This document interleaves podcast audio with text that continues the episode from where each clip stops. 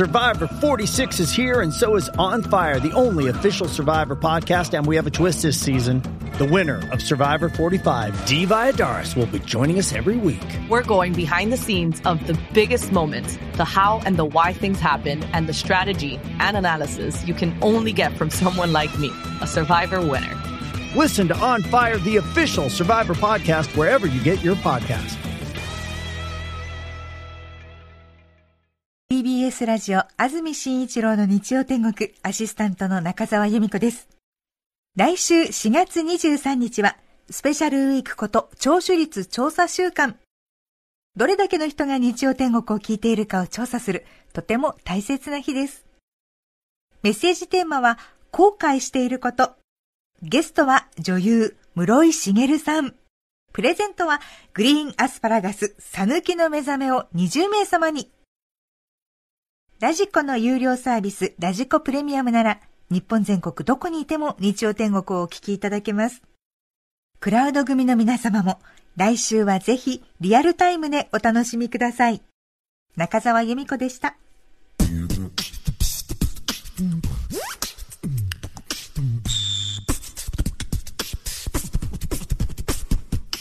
TBS ラジオクラウド皆さんこんにちは安住紳一郎の日曜天国。アシスタントディレクターの田中健志郎です。日天のラジオクラウド。今日は493回目です。日曜朝10時からの本放送と合わせてぜひお楽しみください。それでは4月16日放送分安住紳一郎の日曜天国メッセージコーナーをお聞きください。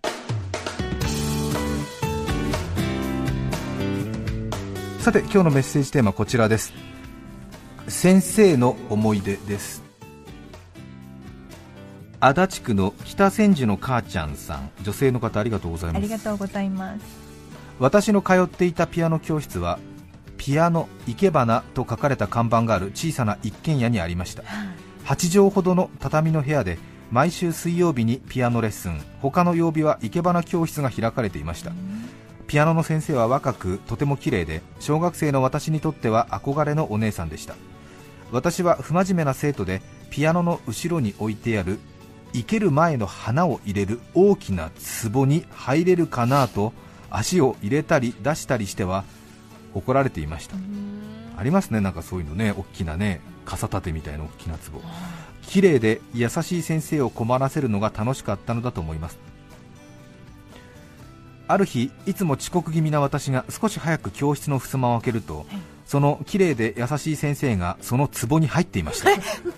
子供ながらになんだかいけないものを見てしまった複雑な悲しい気持ちになっていたら先生が私でも入れる気がして試してみたかったの みんなに内緒にしてねとそれはそれは真面目な顔で言いました。これは絶対に言ってはいけないとずっと黙っていましたが大人になり笑ってしまう先生の思い出ですこれは子供ながらにちょっと はっと思いますよね。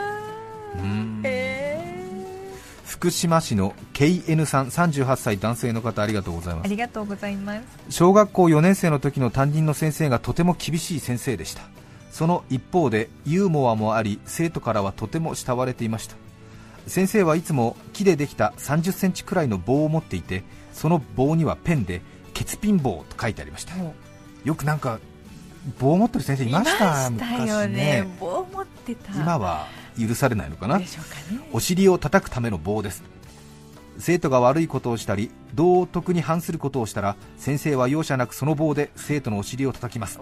私も叩かれたことがありますがとても痛かったことを覚えています。夏休みが始まろうとしていたある日そのケツピン棒が長年の使用によりついに折れてしまいました愛用の棒が折れたことは先生もショックだったようで、なかなか捨てられずに折れた棒が机の上に置かれたまま夏休みが始まりました。休みが明け2学期の始業式教室に入ってきた先生の目に飛び込んだのは日に焼けた生徒たちとたくさんの棒でした。その数なんと10本以上。観光地で売っている精神注入棒をお土産に買ってくるもの。画用紙で作ってくるものさらには木を削ってオリジナルのレプリカを作るものなど示し合わせるわけでもなく思い思いの欠品棒を先生に持ってきたのです。それらを先生が来る前にずらりと並べた教卓の上はさながら欠品棒見本市でした。生徒たちにとっては忌々しい存在であるはずの欠品棒でしたが先生の厳しい指導に対して子供なりに理解し敬意を払っていたのです。その証拠が机に並べられた棒の数々でした。教室に入ってきて教卓を見た時の先生のくしゃくしゃの笑顔は今も忘れられません。そして2学期以降は全ての棒が2代目欠品棒として大いに活躍しました。今では体罰と言われてしまうかもしれない欠品棒ですがあれから30年近く経った今でも我がクラスからは人の道に反するようなことをする人は一人も出ていません。先生の指導の賜物です。先生の欠品ありがとうというお便りですね、これは。そうですね。先生も嬉しかったでしょうね。そうですね。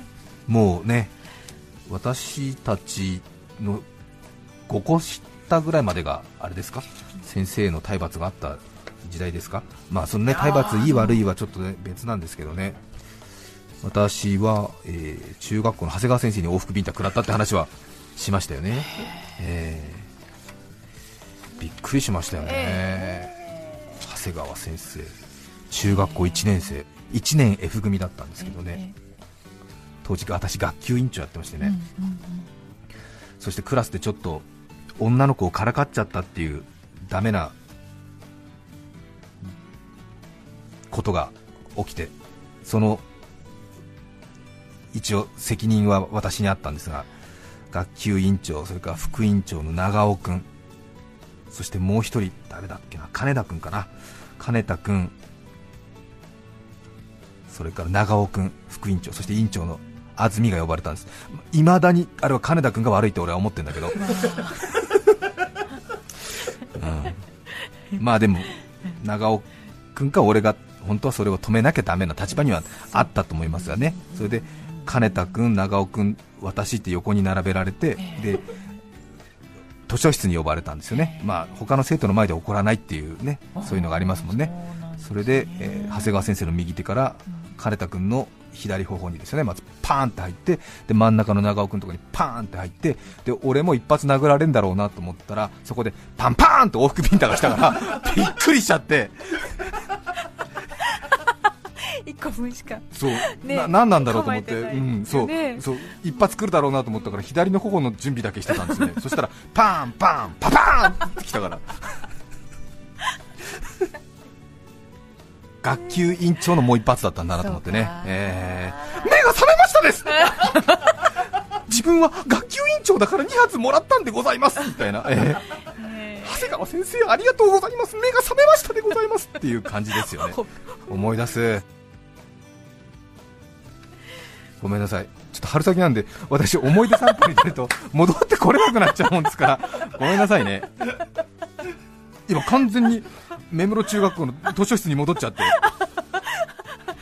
帰る場所も分かんなくなっちゃった。いや帰る場所はもう普通にあの泣いてる長尾君と抱いてる金田君の肩を抱いて F 組の教室に戻る階段を今登ろうとしてたから 危ないと思っちゃってそっちに行っちゃうとこだったと思って危ない危ない。東京の赤坂の仕事をしてるところに戻らなくちゃと思って長尾君金田君バイバイっつって今戻ってきたところなんですけど。お帰り。本当危ないんですよ私の思い出散歩は。出かけると戻ってこれなくなりますからね。どこまで行ったんでしたっけ？こちらのメッセージで。えあこちらですね。しようかね。次はこの辺りで。えちくわとチワワさん女性の方ありがとうございます。ありがとうございます。中学校の国語の先生は生徒を褒めて育てるタイプの先生であ。試験の採点も甘く間違った回答でもそういう解釈もできるかとか文字に勢いがあるとプラス点をくれるので戻ってきた答案用紙が134点などということがたびたびで自分の本当の実力が分かりづらく他の先生からもちゃんと採点してくださいと注意されていました。あ。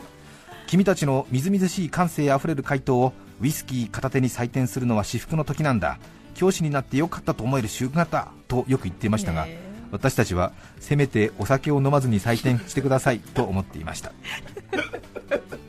ね。愛すべき先生ですね。愛すべき先生ですね。さてぐんぐん気温が上がっています。最初番組冒頭でお知らせした最高気温よりも予報自体も情報修正されましたね。東京で26度までって言ってましたよね、先生の思い出たくさんいただいています。福岡市代表戸締まり役さん48歳女性の方ありがとうございます。ありがとうございます。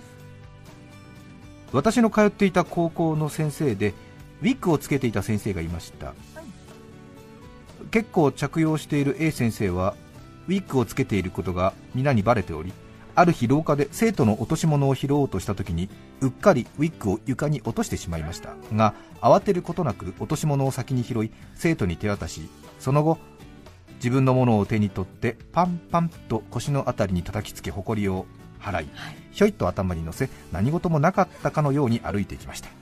ただそれだけのことですがなぜかあの先生は立派だと生徒たちからは密かに一目置かれていました。お元気で過ごされていることを祈っています。本当に立ご立派ですご立派です。ご立派です藤岡市藤岡の凡人さん28歳男性の方。ありがとうございます。小学校4年生の担任だった小峰先生は席替えを阿弥陀くじでもじゃんけん大会でもなくお見合い形式で決める先生でした。男子を廊下側女子を窓側に並ばせ男子が声をかけ女子が OK してくれたペアから好きな席を選ぶというシステムだったのです。クラスのマドンナに声をかけ断られる佐々木くん無難に家が近所の安田さんに声をかけ早々にロッカーの近くの席を獲得した石橋くんみんな各々の戦略で自分の席と隣の人を獲得していきました。へえー、面白いけど今やったら怒られそう。ねあえすごいですよね。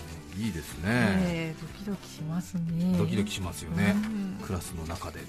ちょっとやっぱりこうあれですよね。人間っていうのはうんものすごく自由に生きているようで意外とこう柵の中で生きているという、そういうそっちの方が落ち着くっていうかなんていうんです結局そうね同じ範疇の中に入っている人で相手を選んでたりしますもんね。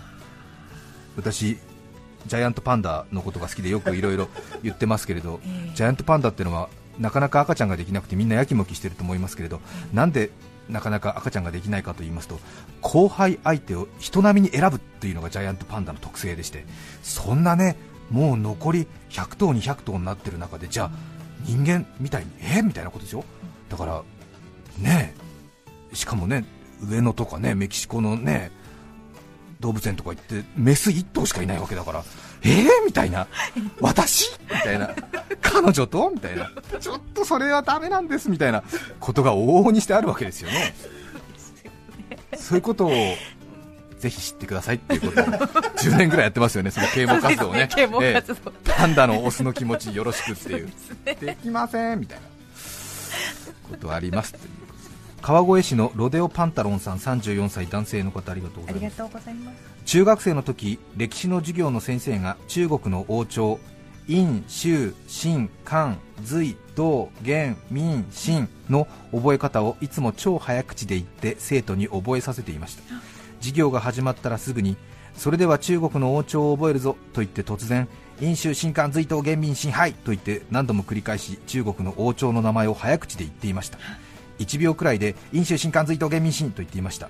何度も何度も繰り返すので途中で笑ってしまうのですがこれが不思議なもので3年間歴史の思い出はほとんどないのですが今でも中国の王朝だけは覚えています。覚えるというか記憶とともに中国の王朝が焼き付いてしまった。早口言葉で中国の王朝を覚えさせる教え方をした中学の歴史の先生のやり方はすごいなと改めて思っています。そうですか。今は世界史暗記するんですか？中国の王朝中学生ん？高校生？中学生ですよね。高校生？あ中学なんですか？中学生じゃないですか？高校ないイメージありました。そうですか。そうか。中学生の時にやりましたよね。そうかそうですね。殷周新漢中国の王朝の名前が。うん。年代によって変わるんでっていうね。中華民国中華人民共和国って最後ね続きますもんね。これ私たちも番組でやりましたね。もう10年くらい前ですよ。ありましたね。中国王朝覚え歌。あの当時は何か日曜天国という番組自体が覚え歌に異常にやる気を見せていた時期で。あのブームは何だったんでしょうね、いろいろありましたね、えーアメリカ50州覚え歌っていうのがありましたよね。その後私が独自に制作した47都道府県覚え歌。ありましたね。で竹島と北方領土を入れた挙句四国を入れ忘れてたということで大変なお叱りを受けるという。あれもちょっとあのいいですか？傲慢かましていいですか？10年前にあの時に北方領土竹島入れるってかなりエッジの効いたリスキーな発言だったんですけど10年経ってみると別になんとも思わないですよね。もうむしろなんかそのね。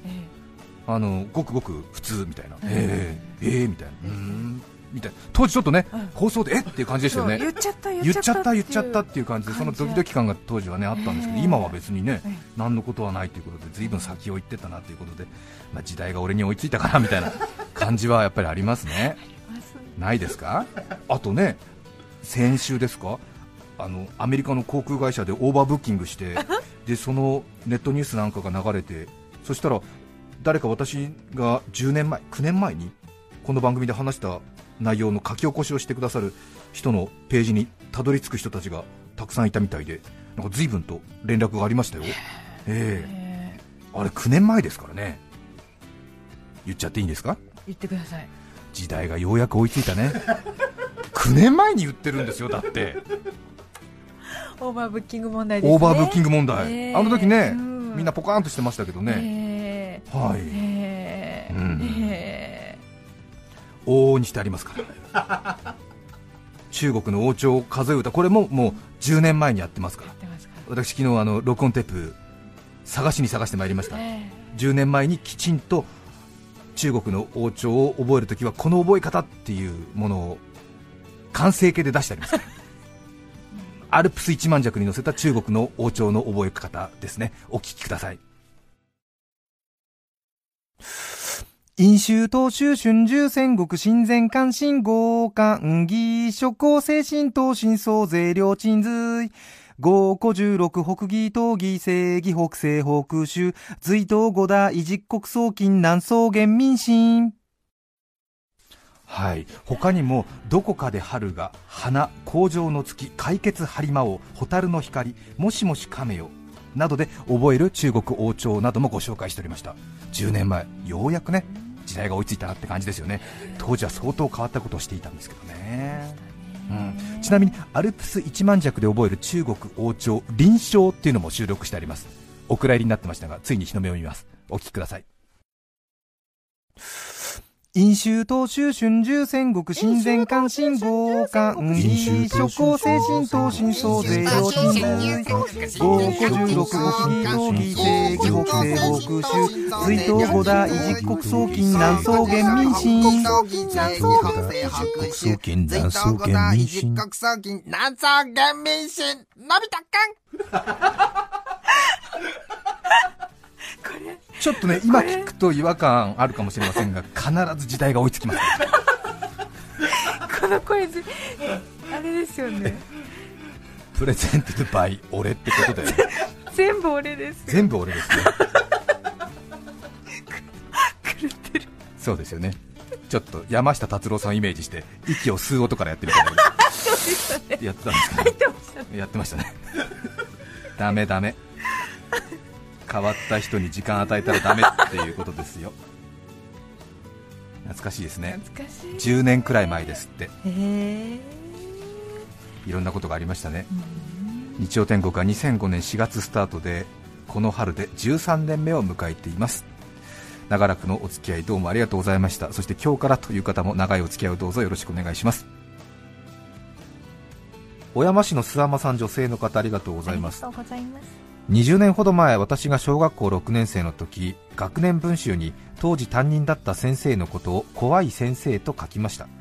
6年生の担任だし男の人だし意地悪な男子にも怒ってくれるからと悪気なく怖いと書いていたのです。しかし文集の原稿を返す時に先生はごめんな怖い先生でと言いました。今もその一言が忘れられずにいます。子供ながらに先生という大人を傷つけた罪悪感を覚えました。また先生に会えたら本当は大好きだと伝えたいです。今はね先生も大変だからね。嬉しいと思いますよ。言ってあげてくださいね。4月16日放送分。安住紳一郎の日曜天国。メッセージコーナーをお聞きいただきました。それでは今日はこの辺で失礼します。安住紳一郎の日曜天国だるまさんとだるまさんが口喧嘩したらだるまさんが口論だ。お聞きの放送は AM954FM905 TBS ラジオです。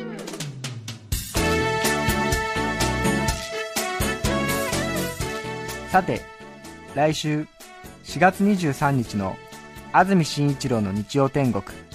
メッセージテーマは後悔していること。ゲストは女優室井茂さんです。それでは来週も日曜朝10時 TBS ラジオでお会いしましょう。さようなら。安住紳一郎の TBS ラジオクラウド。これはあくまで試供品皆まで語れぬラジオクラウド。ぜひ本放送を聞き出され。954905